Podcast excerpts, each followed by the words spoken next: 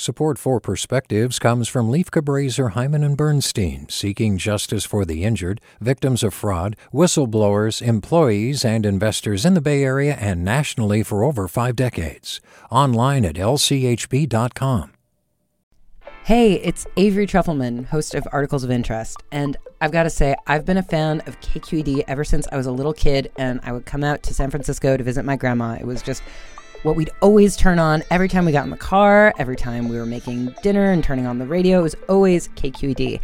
And then over the years, I've become a massive fan of KQED podcasts because this is local reporting at its best. These are answers to questions you've always wanted to know, interviews with exciting, unusual voices, necessary journalism, all told with love and care and artistry. And did you know that a majority of KQED's funding actually comes from members? It's just people like you and me supporting the programs they love while also getting access to cool events, behind the scenes footage, and so much more. If you want to sign up and be a part of this amazing community, visit donate.kqed.org slash podcasts to become a member today. That's podcasts with an S.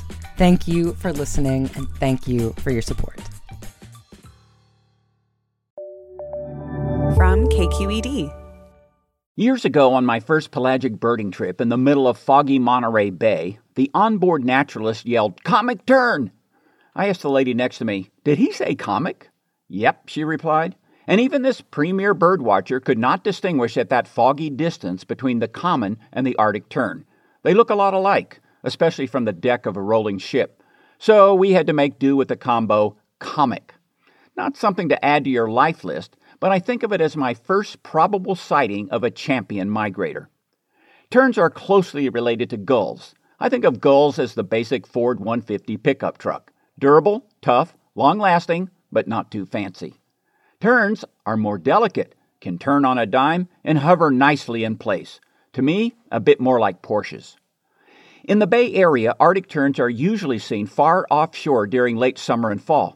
They fly south from nesting grounds well north of the Arctic Circle all the way to southern Chile, traveling as far as 15,000 miles.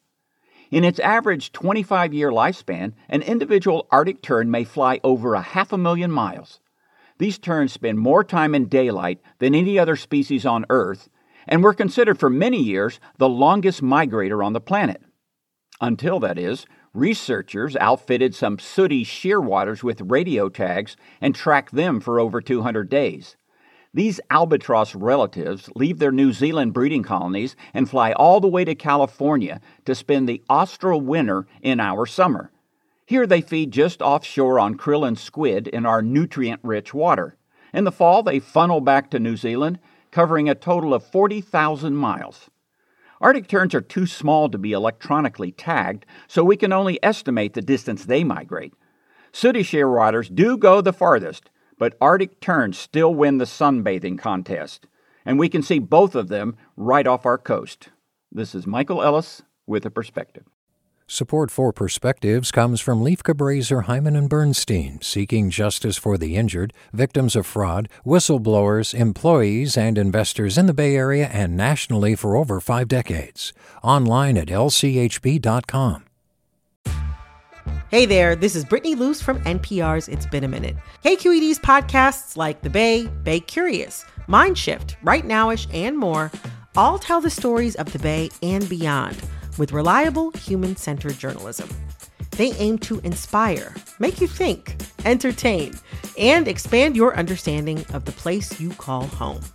Here's how you can support podcasting at KQED.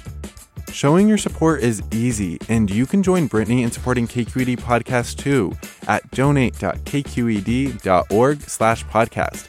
That's donate.kqed.org slash podcast.